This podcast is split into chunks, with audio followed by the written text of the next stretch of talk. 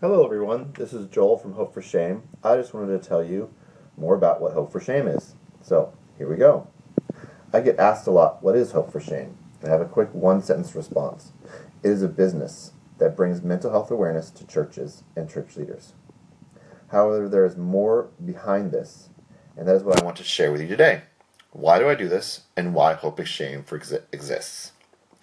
I went to grad school for clinical psychology and graduated in 2008. After graduating, I was trying to figure out what next. Where shall I go? What shall I do with the knowledge I've gained? Shall I go into private practice?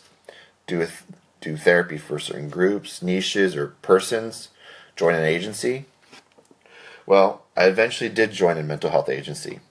But as a Christian, I knew there was more I wanted to do for God, for Christ, for the church, for the church leaders. I just didn't know what at the time. I would get up, I would have breakfast, drive to my job, meet with clients, maybe train people on best practices, head home, and from time to time at church, people would ask me about mental health, therapy, psychology. But I felt like answering their questions in that moment was just not enough. There might be more I could do. I just couldn't pinpoint what it was. Until one day something really tragic occurred. I was informed that someone I knew very well from church had died because of complications of his mental health condition. I was devastated, angry, tearful.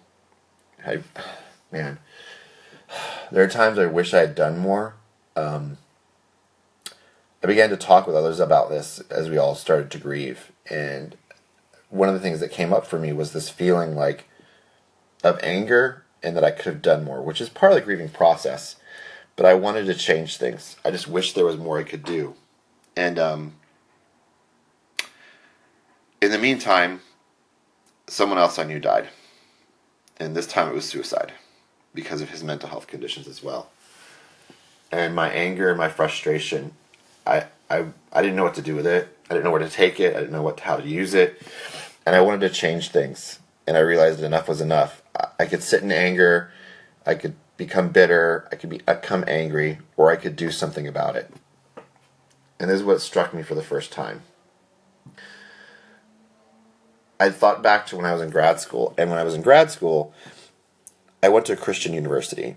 So I was around a lot of men and women that were also studying to go into um, church leadership.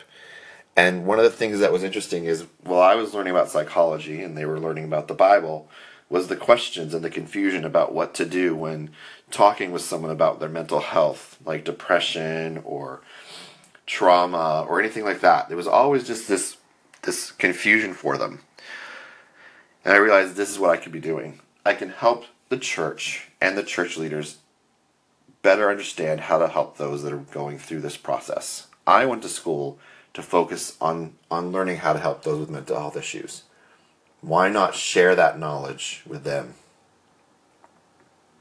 So that's what that's how it started. Hope for Shame is built on the the idea that those that work in the in the field of the church you know, in the industry, if you call it that, but it's really not an industry, but in the church, which really is a forefront. Next to the emergency rooms, next to hospitals, next to clinics, the church is. So I wanted to help church leaders do better at at helping those with the mental health side of things, because I didn't want to see anyone else die like my two friends did. I wanted to see change. I wanted to see hope. So three years ago, I created this business. So how that business works is, is I go to churches, I go to conferences, I talk with church leaders one on one about mental health.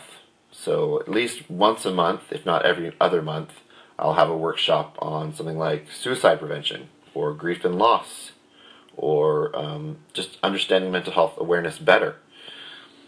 So that's what, well, that's, yeah, that's what Hope for Shame is about. I want to try to end that stigma that a lot of people have in the church, especially for church leaders, so that no one leaves feeling a sense of loss about their mental health. That they know that someone at church understands and wants to be there for them. I hope you've enjoyed listening to uh, me talk about this. Um, thanks for stopping by. And uh, yeah, come by hopeforshame.com and learn more. Thanks.